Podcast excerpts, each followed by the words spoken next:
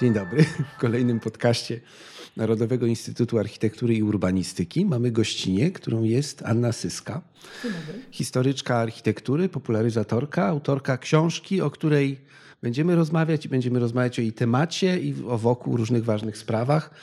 E, książki Spodek w Zenicie o architekturze Śląska, późnomodernistycznej głównie, czyli takiej z drugiej połowy XX wieku.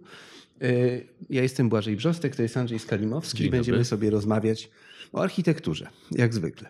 E, pytanie brzmi, taki katalog architektury Śląska, e, którym jest ta książka, opisujący obiekty, obiekt po obiekcie, fascynujące, oryginalne, znane albo nieznane, stanowi dzieło, które ma jakiś cel. Oprócz tego, żeby się ludzie dowiedzieli, że takie budynki istnieją i żeby mogli sprawdzić na przykład, kto je zaprojektował, kiedy i dla kogo, e, no to ten, ta książka się jakoś łączy z samymi, samą architekturą. I to jest ten moment, w którym możemy oddziaływać na przestrzeń, pisząc.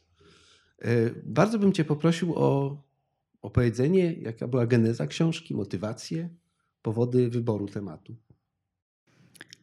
Przede wszystkim, ja może naiwnie niekiedy e, wierzę, że mm, popularyzacja i edukacja to taki najważniejszy klucz do zachowania tej architektury. Bez tego, czyli bez wiedzy o niej, nie jesteśmy w stanie e, jej ochronić, nie jesteśmy w stanie jej zachować.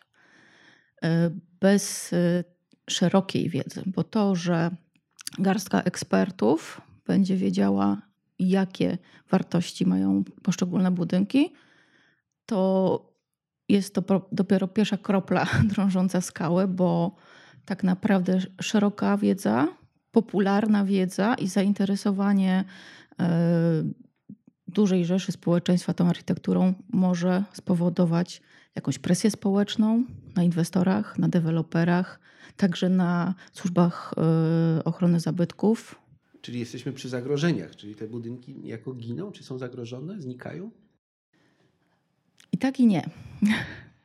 Myślę, że ostatnia dekada e, zrobiła jedno z większych spustoszeń w tej mhm. architekturze, bo po pierwsze były wyburzone bardzo ważne obiekty, chociażby dworzec w Katowicach, a po drugie większość tych budynków jest poddawana termomodernizacji.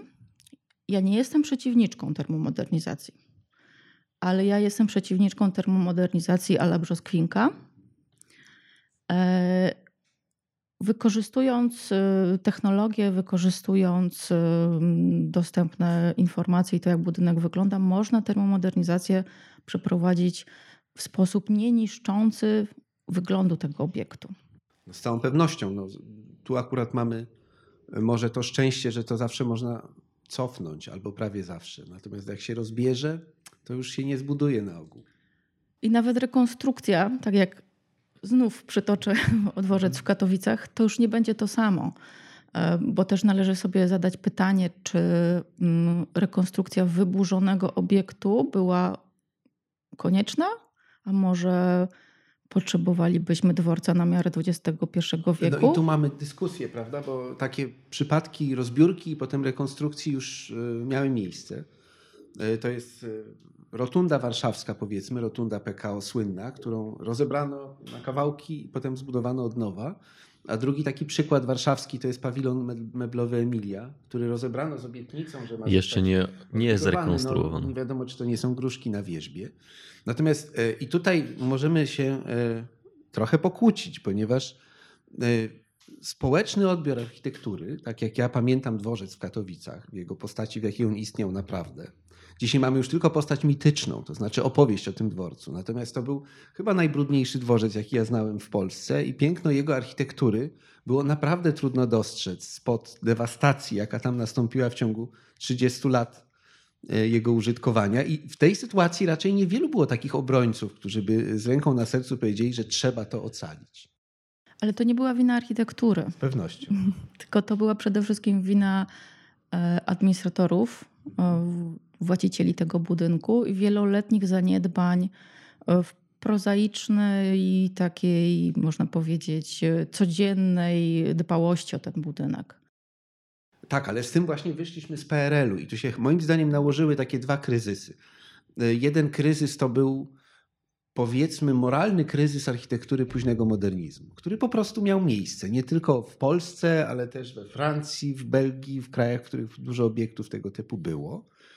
A drugi kryzys to był kryzys no, w sensie ścisłym, czyli cywilizacyjny, który sprawił, że te obiekty jeszcze dodatkowo y, traciły y, takie moralne walory, jakie ma architektura, która ma budować przestrzeń, y, dobre relacje społeczne, zaufanie do władzy, zaufanie do administracji samorządu i tak dalej, prestiż miasta. No to wszystkiego tego nie było w tym wypadku, prawda? Tak, a tutaj jeszcze doszedł, doszła, mm, doszedł ciężar tej łatki architektury PRL-u komunistycznej. Właśnie, e, to może potrójny kryzys. Tak, która była mm, na tyle ciężka, że mm, przebicie e, informacji, przedostanie się informacji o wartościach przestrzennych i architektonicznych tych obiektów było bardzo trudne, ponieważ e, z założenia była traktowana jako ta zła niedobra, ponieważ wiązała się z, ze wspomnieniami jakimiś opresyjnymi czy, czy po prostu systemowymi. Na pewno, chociaż tutaj od razu taki kontrapunkt. E, pamiętam zapiski z dziennika Stefana Kisielewskiego, który nie był miłośnikiem komunizmu. To był liberał, w różny tam sposób e, represjonowany w PRL-u i pobity, i zakazy druku, i cenzura, i rozmaite inne kłopoty, który przyjechał do Katowic. To był przełom lat 60. i 70. I napisał w dzienniku, że e, centrum Katowic, nowe centrum, jest rzeczywiście monumentalne i imponujące, dużo lepsze niż nowe centrum Warszawy, jego zdaniem, i wyrażał się naprawdę w superlatywach o tej architekturze.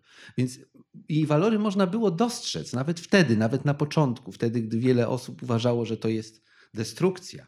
Bo tu mamy y, też opowieść ukrytą, to znaczy o tym, że pod te budynki, o których ty piszesz, między innymi Centrum Katowic, no naburzono też mnóstwo kamienic XIX-wiecznych głównie, prawda? Które wtedy z kolei nie uważano za wartość.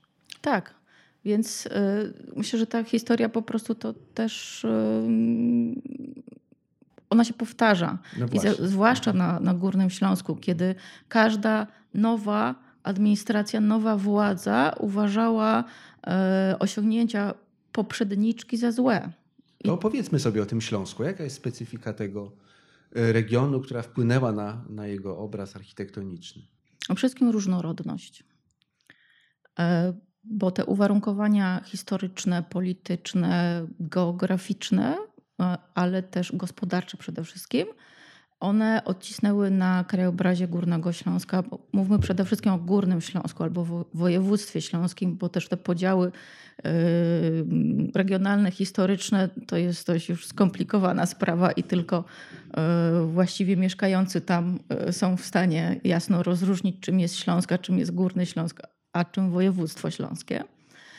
E, e, I to spowodowało, że mm, rozwój, y, może nie tak, e, odkrycia złóż węgla spowodowały rozwój przemysłu, a co za tym idzie, przez właściwie półtora wieku e, taką, taką magnetyczność tego, tego regionu, która przyciągała ludzi e, właśnie do pracy, do jakiegoś e, właśnie nie, rozwoju nawet e, technologicznego, naukowego, ale przede wszystkim w kwestiach takich technicznych. I to był magnes, który ściągał ludzi właściwie z promieniu kilkuset kilometrów i to napędzało zupełnie nowe, e, zupełnie, e, zupełnie nowe takie postrzeganie e, całego tego terenu. Bo to był tygiel kulturowy, w którym przeplata, przeplatały się różne religie, bo na przykład było, było bar, bardzo liczna gmina żydowska przed wojną, było bardzo silne środowisko protestanckie i też duży odsetek katolików. I to wszystko E, w połączeniu z mm, językiem niemieckim, polskim, gwarą śląską powodowało że zupełnie inaczej y, niektóre kwestie y, właśnie takie mm, kulturowe, y, obyczajowe też odbywały się na tym terenie. I to wszystko miało też odzwierciedlenie w czasach powojennych. Bo znowu, było przyciąg- znowu był ten magnetyzm przemysłu, który przyciągał na Górny Śląsk coraz to nowych mieszkańców. I to też z jednej strony właśnie było, mm, było zaletą, ale z drugiej strony generowało też jakieś konflikty, chociażby społeczne, bo ci e, autochtoni e, postrzegali tych nowych przybyszów jako obcych i dopiero w drugim, w trzecim pokoleniu nastąpiła jakaś taka, taka większa symbioza. No i z tym wszystkim się wiąże jakaś ciągłość, mamy ten taki mit śląski, który jest i w filmach, i w powieściach, i w opowieściach.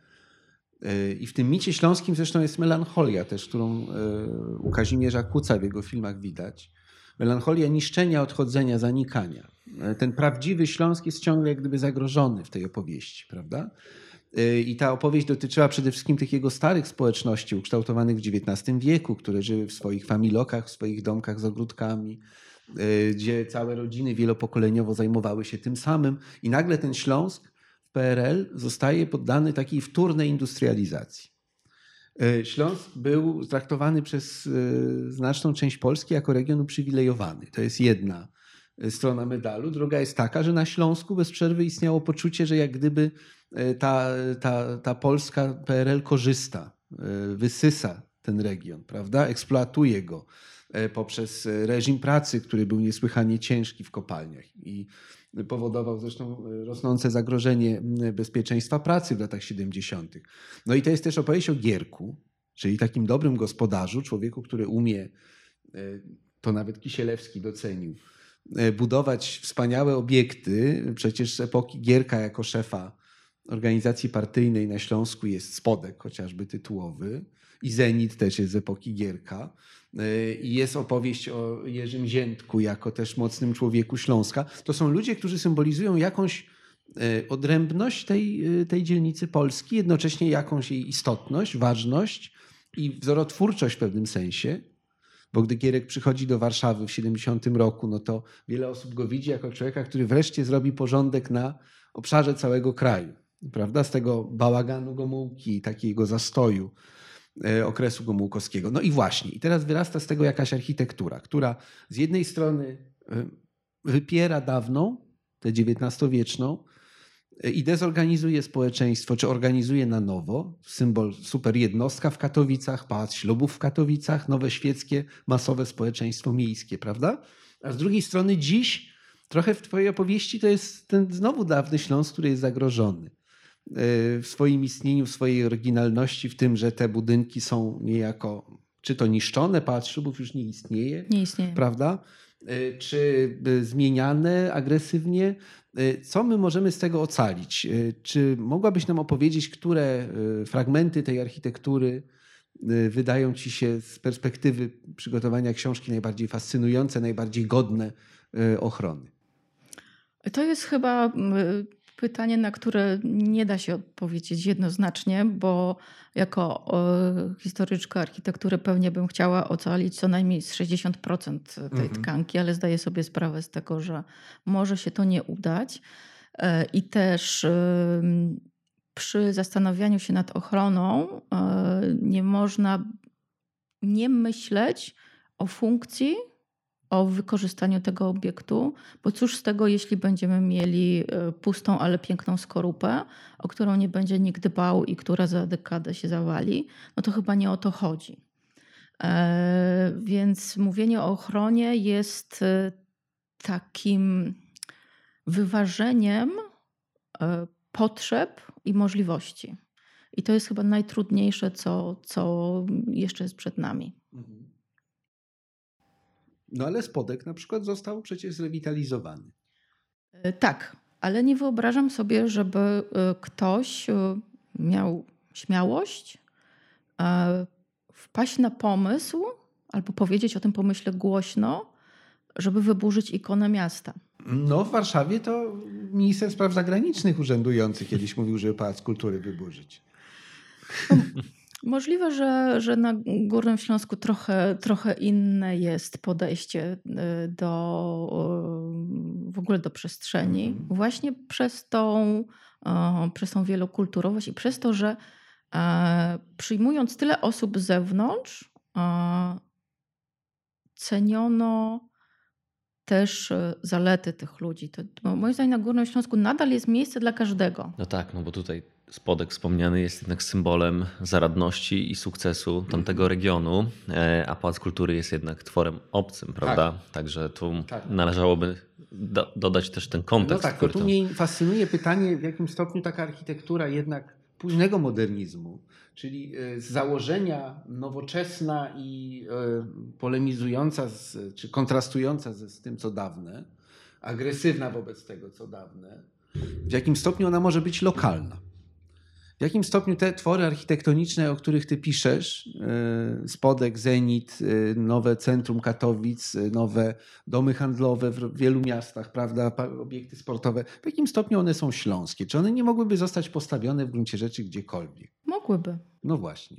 I to jest jakiś problem z tym modernizmem, który my mamy, że to są klocki, które mogłyby być chyba ustawione dowolnie. Czy tam jest, są jakieś specyficzne elementy, rzeczywiście tylko dla tego regionu?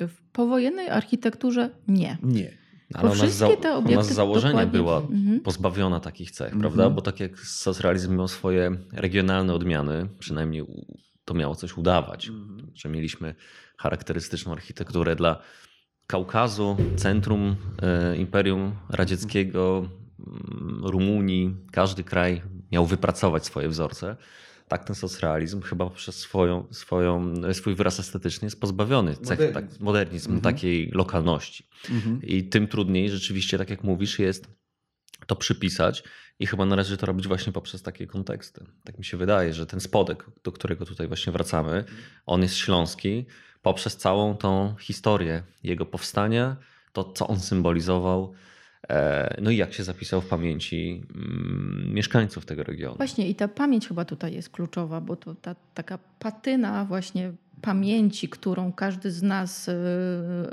okłada ten budynek poprzez wspomnienia, e, to, że był, byłem na prezentacji mojego Fiata, na premierze mojego Fiata w Spodku, mhm. że na przykład widziałem Fidela Castro przemawiającego, albo na przedstawieniu cyrkowym, czy Lewi na lodzie, będąc dzieckiem, to mam sentyment do tego miejsca, mam jakieś wspomnienie. Ale może też ten spodek miał więcej szczęścia, bo po prostu niego dbano i go myto, bo przecież ten dworzec centralny, e, dworzec w Katowicach, e, z którego przez tyle lat ludzie korzystali, to również z, nim, z tym na pewno się wiążą jakieś wspomnienia, prawda? Ale złe. No, Ale złe. Czekanie na walizkach, zmienianie się pociągów. Niemożność, nie można było nigdzie usiąść, ponieważ wszystko było brudne, kleiło się od brudu te ławki. Zresztą to dworzec centralny w Warszawie też nie był od tego tak, wolny, to należy to sprawiedliwie oddać. Też były, były, pomysły y, nawet daleko posunięte, żeby go wyburzyć. Żeby Kolej, go... Y, mniej więcej 20 lat temu pokazywała nawet takie wizualizacje jakichś, nie wiadomo jakich budynków ogromnych, które tam można zbudować, co się zresztą wiąże z inną y, ważną cechą, to znaczy tym, jak architektura trwa w cywilizacji, prawda? No bo mamy Y, z jednej strony takie obiekty jak spodek, które prawdopodobnie zawsze będą potrzebne. W takim sensie ludzie potrzebują dla mhm. siebie wielkiej hali, w której się zgromadzą, zobaczą e, wielkie wydarzenie. Natomiast e, w pewnym momencie zaczęto twierdzić, że wielkie dworce to jest zdecydowany przeżytek, ponieważ już nie mamy tłumów oczekujących w ogromnych halach, tylko raczej dążymy do tego, żeby ludzie się szybko i sprawnie przesiadali a jednocześnie ludziom jest potrzebna część e, zakupowa, czyli centrum handlowe. I w polskich miastach w ciągu ostatnich 10 lat, w kolejnych polskich miastach, no nie wiem, dworzec kolejowy w Poznaniu, dworzec autobusowy we Wrocławiu, e, niektóre dworce w Warszawie w projektach. Kraków. Kraków. One w zasadzie stały się dodatkiem do centrum handlowego. E, może się stanie tak, że napiszesz następną książkę za 20 lat, która będzie chwałą tego centrum handlowego, którego nie wolno wyburzyć, ponieważ jest obiektem postmodernizmu, bardzo cennym z początku XXI wieku. Kto wie, może tak. No to byłby naturalny bieg historii. Możemy się umówić za dwie dobrze, dekady na rozmowę. Dobrze, to porozmawiamy wtedy o tym, jak się zestarzały te obiekty i w jakim stopniu e, podlegają ochronie. W jakim stopniu modernizm późny e, na Śląsku podlega ochronie prawnej. Z tym jest różnie. Ostatnie lata przyniosły kilka wpisów do rejestru, chociażby hali kapelusz w Parku Śląskim czy pawilonu CG e, w dawnym, na terenie dawnego środka postępu technicznego, ale też na przykład e, e, w ubiegłym roku został wpisany do rejestru Kościół Ducha Świętego w Tychach, czyli projekt Stanisława Niemczyka. Mhm. Także tutaj już, już się dzieje, ale co ciekawe, mm, pierwszym, e, jednym z pierwszych, albo nawet pierwszym e, powojennym e, wpisem do rejestru z terenu dzisiejszego województwa śląskiego był Pałac Kultury Zagłębia w Dobrowie Górniczej. To był 70 bodajże 9 rok, on miał, to był 20, raptem 21 lat po otwarciu obiektu. Czyli to był pierwszy y, socek w regionie wpisany do rejestru. A ciekawe dlaczego? Co, co skłoniło do takiej Nie wiem. Mhm. Bo wpisywanie y, obiektów socrealistycznych, no to tak jeszcze właściwie no, dwie, trzy dekady tak. później niż, mhm. niż, niż lata 70. E... Czy wokół tych decyzji, żeby wpisać, nie wpisać, są jakieś kontrowersje, czy są protesty? Kto tu jest główną siłą hamującą? Tego nie wiem, bo ja nie wpisuję. No rozumiem, ale patrząc na to tak zewnętrznie, globalnie, jak to jest? Czy to są inwestorzy, którzy potrzebują terenów, czy po prostu nadal jeszcze ta architektura, e, która ma 40-50 lat, e, nie wydaje się cenna? Ja myślę, że to też jest e, dość złożona kwestia i każdy taki czynnik może mieć, może mieć znaczenie. Może też jakieś zamiłowania e, samych konserwatorów. No mhm, tak. Tu bardzo wiele chyba zależy od punktu widzenia, hmm. prawda? To zwłaszcza w Warszawie to było bardzo widoczne. I tutaj, no, nie wymieniając nazwiska stołecznego konserwatora, no nie było ich wielu. Od momentu powołania po roku 90 czy przywrócenia tego stanowiska, urzędująca pani konserwator miała jasno określone e, swoje zamiłowanie i preferencje. Na przykład e, lata 60., 70. no nie cieszyły się w jej oczach uznaniem. I to widoczne było mm, przy wielu, e, przy wielu decyzjach. E, czy inaczej, przepraszam, właśnie się cieszyły. I to był problem przy hali e, mirowskiej, gdzie remontując halę mirowską, konserwatorzy i miłośnicy sztuki pragnęli usunąć dobudówkę z lat. Tak, to jest bardzo ciekawy przypadek. Z lat końca lat, jeżeli dobrze pamiętam, 60., 70. Natomiast ona argumentowała to, że jest to naturalny etap e, narastania tak. E, zarówno tkanki, jakby budynku miasta mm, i że usunięcie tego będzie pewnego rodzaju fałszerstwem. To jest bardzo ciekawe podejście. I ono, też odważne. Odważne. Ono było oczywiście krytykowane ponieważ wówczas stołeczny konserwator mniejszą wagę przez pewien czas przy, przywiązywał właśnie do remontów kamienic, prawda? Starych XIX-wiecznych kamienic, co w Warszawie zniszczonej przez wojnę no po, i po wojnie, prawda? Działania powojenne, gdzie te kamienice były często niszczone, już nie wchodząc jakby w te ideologiczne konteksty. Dlaczego? No takie podejście, że chronimy lata 60., 70., wydawało się czymś z punktu widzenia decyzji konserwatorskich, no osobliwym. To jest bardzo dobry przykład, y, właśnie ta hala y, handlowa, hala mirowska y, w Warszawie, ponieważ ona pokazuje też pewne tendencje architektury lat 60. Nie burzmy hali, no bo jest potrzebna. Pewnie byśmy woleli ją zburzyć, bo brzydka. Jeszcze ciągle wtedy przecież e, architektura początku XX tak, wieku. z tej cegły, prawda, czerwonej. estetyczny, prawda, te wszystkie secesje, eklektyzmy, to, to wszystko było traktowane jako brzydkie zabawki z epoki dziadków. No to prawda? na Górnym Śląsku jeszcze wtedy dochodziła ta łatka architektury niemieckiej. I otóż to właśnie. Która w niektórych ciekawe. kręgach do tej mhm. pory jest bardzo silna. I y, architektura przemysłowa, taka XIX-wieczna, no, przez niektórych nie jest uznawana za wartościową, ponieważ jest to, czy, czy nawet y, międzywojenna, ale z terenu Bytomia, Gliwic, Zabrza, bo jest to niemieckie. Mhm. I to też, y, też jest y, jakimś, jakąś przeszkodą, ale ja myślę, że właśnie mm, no zresztą już powiedziałam tutaj dwukrotnie, że, że właśnie to moim zdaniem jest jej wyróżnik, jest no, jej jest. zaleta bo to spowoduje, że, mm, że mamy coś innego, że mamy Ericha Mendelssohna w Gliwicach, że mamy Bruna Tauta w Katowicach. Co prawda też już trochę przebudowanego, ale resztki tego Tauta można jeszcze dostrzec, y, kiedy wie się na co patrzeć. Tak. I ta ale... książka służy właśnie temu, żeby wiedzieć na co patrzymy. Tak. Co jest e, swego rodzaju fenomenem e, wyda, wydawania książek czy pisania książek o architekturze chyba w ostatnich dekadach, dwóch, to właśnie pojawienie się takich, takich przewodników miejskich, które starannie, pieczołowicie pokazują i detale, i całości budynków i uczą tego, jak patrzeć na tę architekturę. Ja myślę, że to też jest jakiś, e, jakaś domena naszych czasów, bo ponieważ, ponieważ e,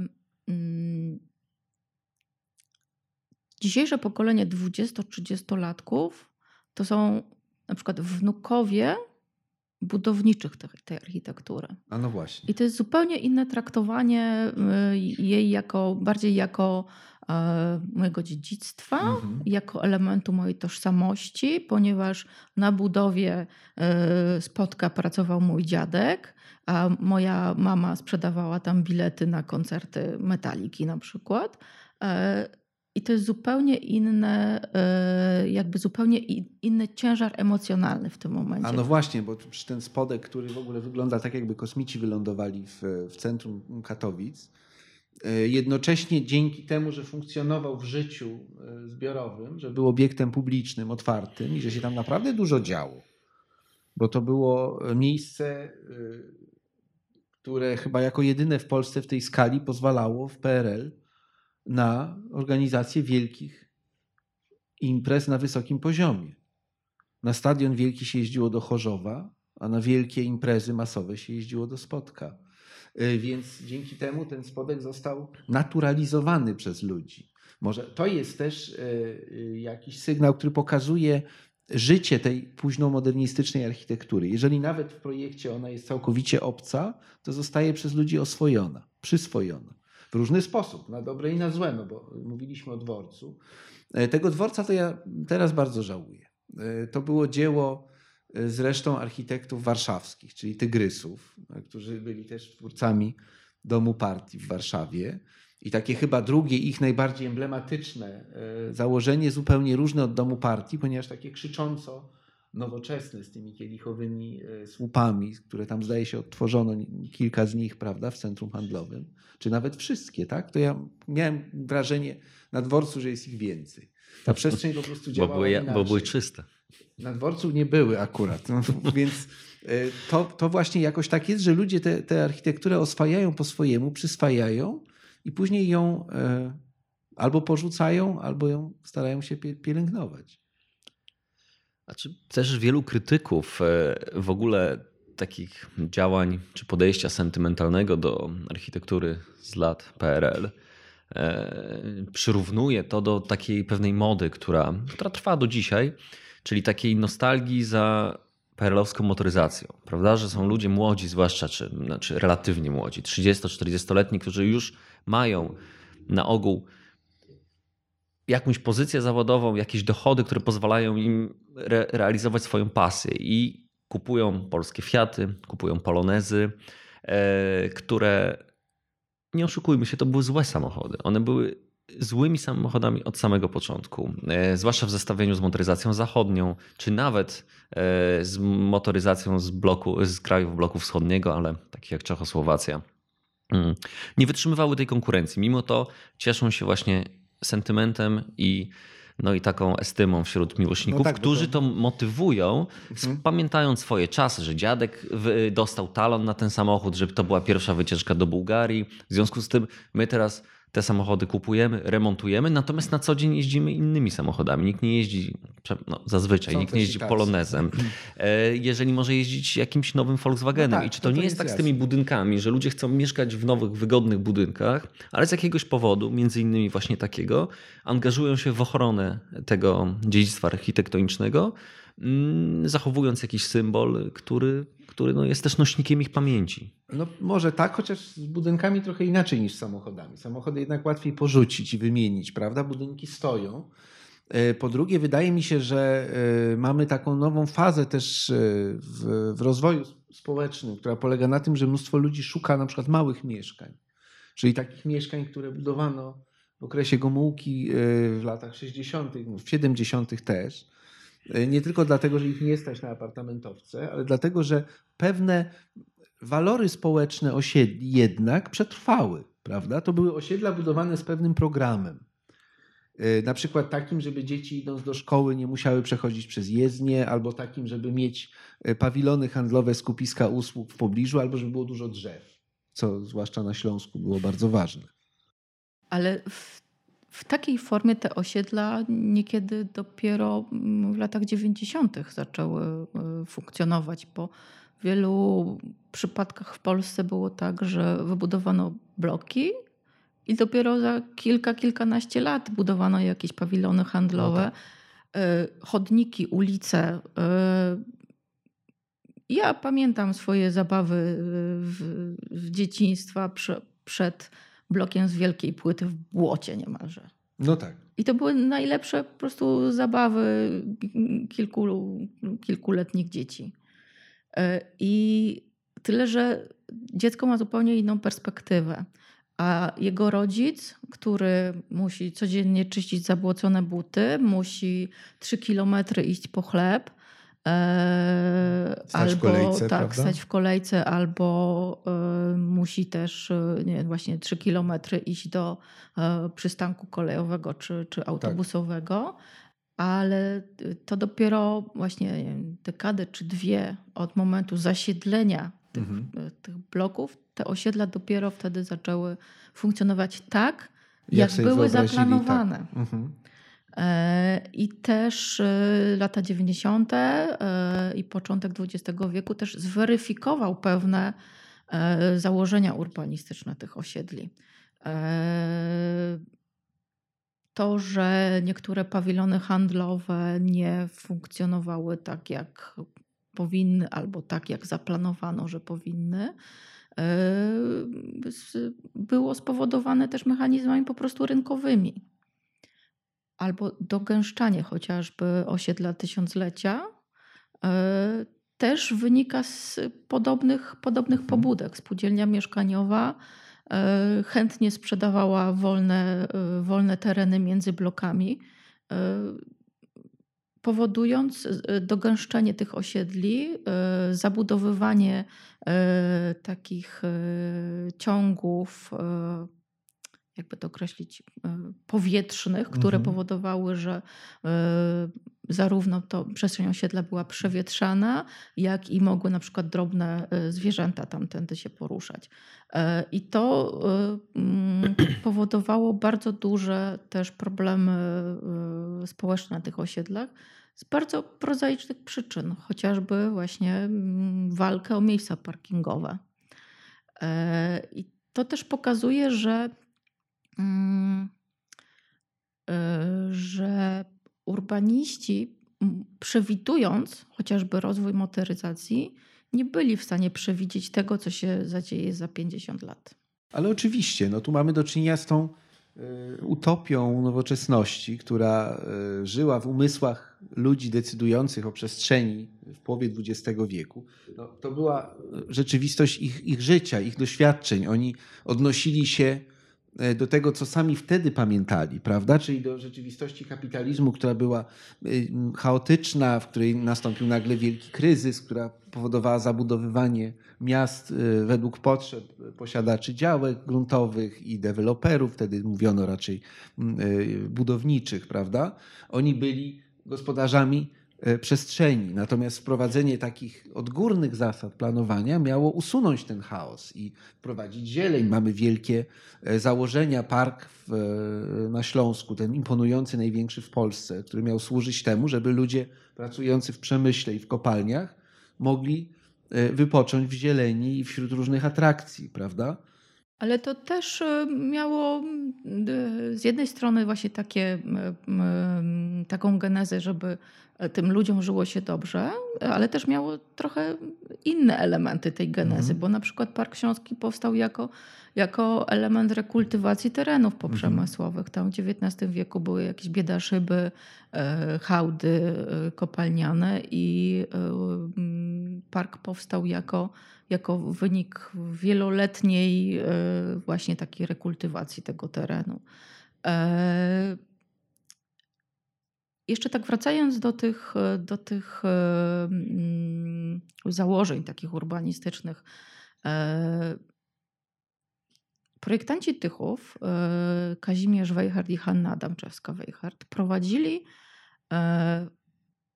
e, przez szereg lat badania, które nazywali badaniami socjotechnicznymi, które były to badania ankietowe, pomagali im w tym studenci Wydziału Architektury Politechniki Warszawskiej i w ramach letnich praktyk przepytywali e, mieszkańców e, Tychów o potrzeby, e, o na przykład to, jaki sprzęt elektryczny posiadają w domach, czy mają samochody.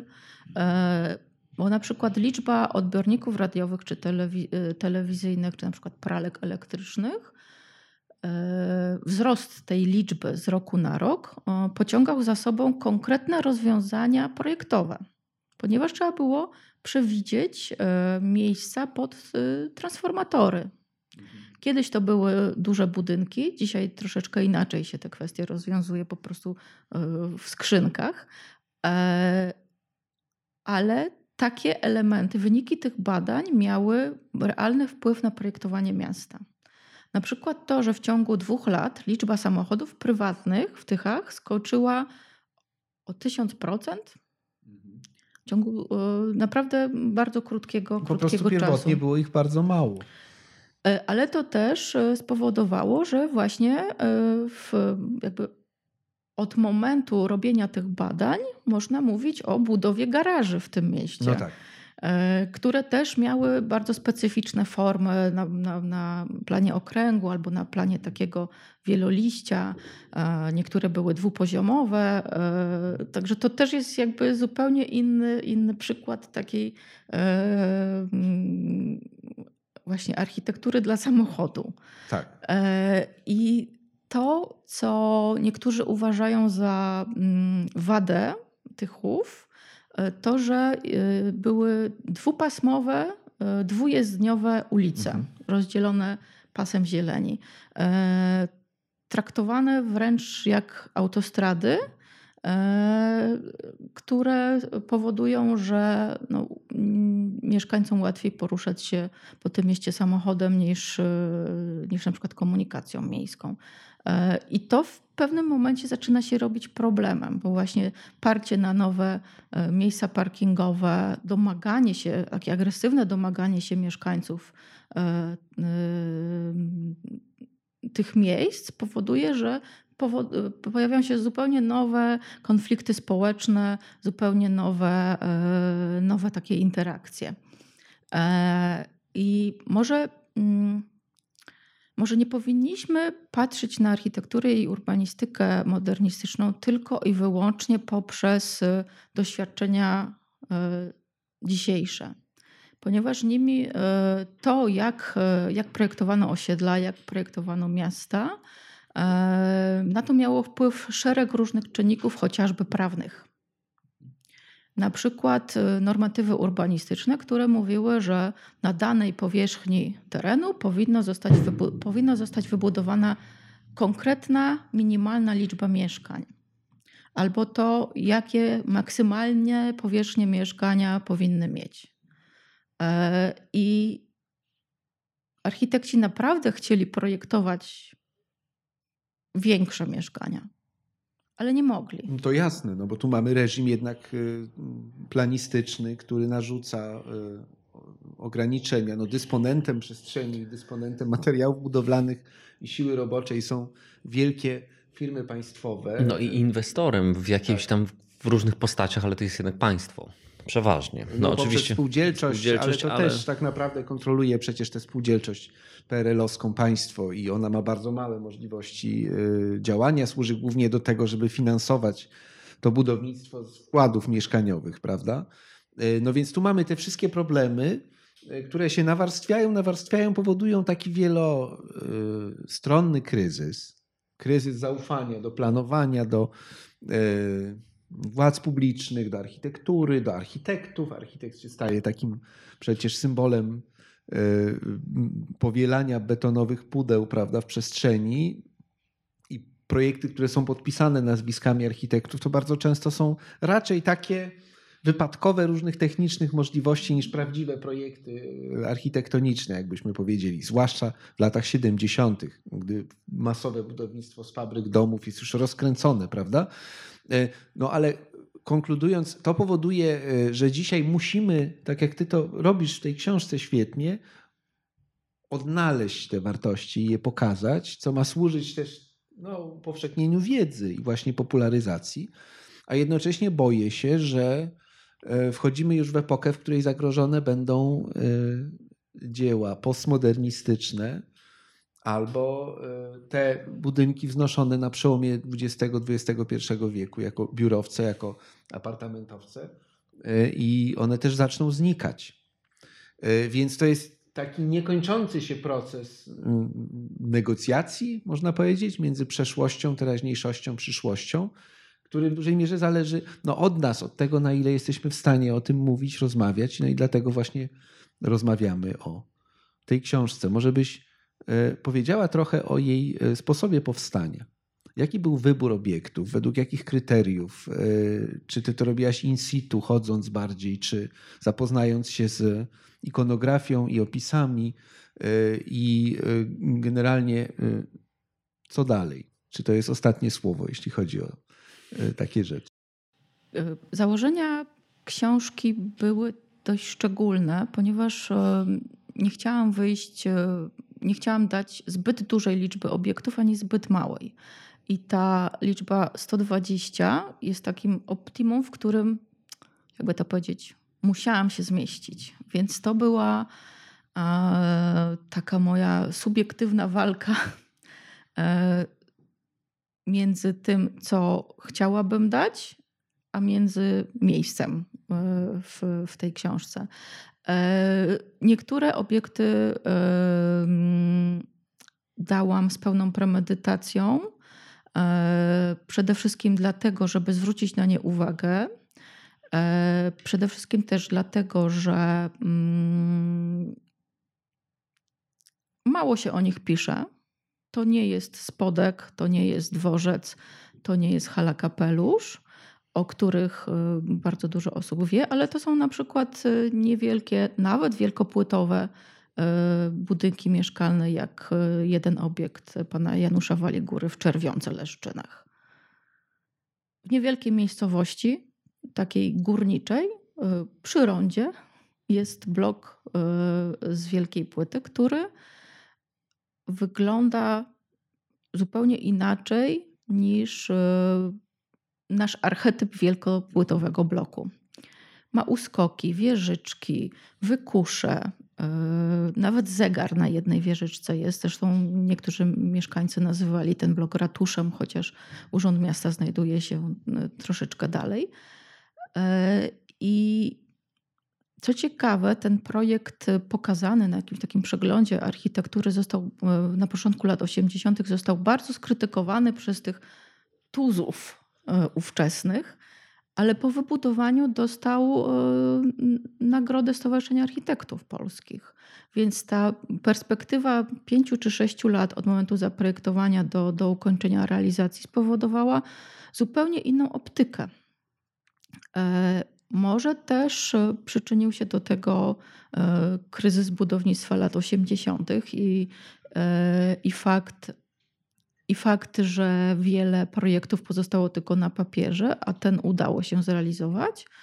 E, ale też to był taki, mm, taki przyczynek do zupełnie nowego myślenia o projektowaniu, nawet wykorzystując te ograniczone, e, właściwie jedyne dostępne środki, czyli wielką płytę. E, no przykład, że nawet posługując się taką technologią, e, można stworzyć coś indywidualnego. Dokładnie. Ale przypuszczam, że to było jednak bardzo odosobnione, bo się nie mieściło w takich założeniach produkcji mieszkań, prawda? To można ale, było pewnie w małym mieście zrealizować, ale już w dużym? No nie, bo w Tychach też mamy takie, takie przypadki. Na przykład e, w połowie lat 70. E, Stanisław Niemczyk zaprojektował osiedle H7, które było też wybudowane z elementów wielkopłytowych, chociaż tam już troszeczkę dodawano cegły i na przykład okładzin drewnianych ale ono ma bardzo ciekawy układ, ponieważ jest e, w formie takiego gniazda, czyli ma e, kształt, jeden blok ma kształt litery C, a w środku są jeszcze, e, jeszcze domy szeregowe. I ten zupełnie odmienny układ i zupełnie nowe formy, na przykład wejścia do klatek schodowych są w takich kioskach wysuniętych przed, przed elewację spowodowało to, że e, ta architektura zupełnie inaczej wyglądała. E, I chociażby właśnie tego samego projektanta, czyli Stanisława Niemczyka, e, osiedle w Mikołowie, które z jednej strony mm, było inspirowane jakąś architekturą holenderską, ale z drugiej strony jakimiś średniowiecznymi miasteczkami, właściwie nie wiadomo czy z Górnego Śląska, bo chyba raczej nie. I kształtowanie zupełnie nowej przestrzeni, takiej kameralnej przestrzeni z ciągami pieszymi, e, z e, wyrzuceniem samochodów na zewnątrz i kształtowanie tej przestrzeni właśnie takiej złożonej z jakichś zakamarków, skwerów, schodków, ławeczek i, i, i zieleni spowodowało, że to była zupełnie inna jakość w porównaniu z prostymi, prostopadłościennymi blokami, które powstawały dokładnie też w tym samym mhm. czasie, e, e, gdzie idzie nawet w tych samych miastach. No tak, bo to można też zinterpretować jako taką no, oznakę chęci powrotu do miasta. To jest takie hasło lat 70., zwiastujące już postmodernistyczną fazę, to znaczy zmęczenia wielkoskalowymi osiedlami, e, korbizjerowskimi ideami, śmiercią ulicy i tym wszystkim ciągami pieszojezdnymi, wielkimi ścianami e, betonowymi. I te próby się przecież no, w całej Polsce pojawiają, takiego bardziej kameralnego wnętrza miejskiego i tak dalej. Zresztą sam Gierek w jednej z wypowiedzi publicznych w 1977 roku powiedział w telewizji: Wiecie, te duże domy to dobrze, ale tych małych trzeba nam trochę też. Więc e, widać, jak to wpływało stopniowo też na myślenie nawet elit, prawda? E, politycznych, ale bardzo wolno i zresztą one same rozkręciły mechanizm gospodarczo-społeczny, który no, pracował tak, jak pracował. E, natomiast to wszystko można konkludować w ten sposób, że powinniśmy dbać o dziedzictwo, nie wybiórczo, chociaż wybiórczość tu jest oczywiście naturalna, bo nie można wszystkiego wpisać do rejestru i uniemożliwić ludziom wszelkiej działalności, prawda? Ale powinniśmy e, e, sobie zdawać sprawę z tego, że wszystko, co się starzeje na naszych oczach i nawet starzeje się źle, e, może odzyskać blask. Może kiedyś dostrzeżemy jakieś cechy przestrzeni, których nie widzimy dzisiaj. Ja myślę, że tak.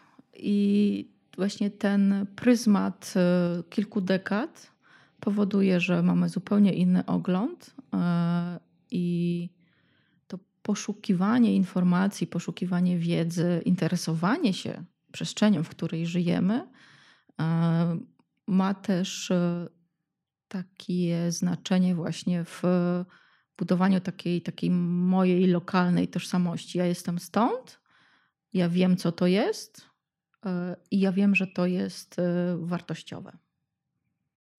Tak, ludzie też powinni mm, uczyć się patrzeć na architekturę i ją rozumieć. Mam wrażenie, że y, świadomość y, form architektonicznych jest niesłychanie niska. E, że w Polsce patrzy się na budynki głównie po to, żeby wejść y, na pocztę, albo znaleźć sklep, albo powiesić sobie szyldzik swojego własnego zakładu, który do niczego nie jest podobny, prawda? E, natomiast budynki mają swoje formy, swoją całość. E, I tak jak no ostatnio miałem takie doświadczenie, mm, oglądałem sobie drzewa, taką miejską mapę drzewostanu. Odkryłem, jak bardzo mało ja wiem o drzewach. Ja nawet nie potrafię nazwać różnych drzew, które widzę. Mijam je, po prostu są. Jest drzewko, duże, małe, podoba mi się nie. I podobnie jest z budynkami. E, a gdybyśmy się próbowali trochę lepiej zapoznać z drzewami, z budynkami, z miejscami, w których jesteśmy, to może byśmy zaczęli je bardziej szanować i widzieć ich e, unikalność. I dokładnie. I dlatego powstał ten przewodnik. Jest to właśnie przewodnik, jest to popularyzatorska forma przekazywania wiedzy, po to, żeby nauczyć czytelników właśnie rozróżniania poszczególnych gatunków drzew, tylko w przypadku e, właśnie architektury. I e, taka przyświecała idea, e, ponieważ ja wychodzę z założenia, że e, edukacja, popularyzacja e, to jest klucz do ochrony, do zachowania tej architektury, ale też wiem, że jeśli napiszę 20 artykułów naukowych, to one trafią do wąskiego grona odbiorców i nie spowodują, że przy ewentualnych planach wyburzenia jakiegoś budynku nagle wytworzy się jakaś masa krytyczna, społeczna presja do obrony, tak jak na przykład było w Krakowie e, przy hotelu Krakowia. Tak, czyli tworzymy masę krytyczną. Tak, chociaż Piątek. Ta, ta masa krytyczna będzie działała dopiero za 5, za 10 lat. Nie w przyszłym roku, nie zaraz po, po przeczytaniu książki, ale dopiero za kilka, kilkanaście lat może. Ale osad, który ona pozostawi, mam nadzieję, że kiedyś spowoduje, tak jak mówisz, że więcej ludzi będzie w stanie docenić wartość tej architektury i już nie będziemy mieli dyskusji, e, tak jak w przypadku dworca w Katowicach, czy on był brudny, czy był czysty, tylko ta dyskusja będzie już na wyższym poziomie świadomości. Ale w tym celu dworzec musi być czysty. To niestety też jest Ale prawda. to się nie wyklucza. Budynki muszą być czyste. Im wyższa świadomość. Y, chodniki powinny być y, zamiecione i ludzie powinni się rozglądać, a nie y, martwić, że się potkną za chwilę. Więc ta cywilizacyjna warstwa jest tu potrzebna, żeby docenić cokolwiek. Gdy ona umiera, to umiera też architektura. Bardzo dziękujemy. Dziękuję. Spodek w Zenicie, Anna Syska. Czytajmy.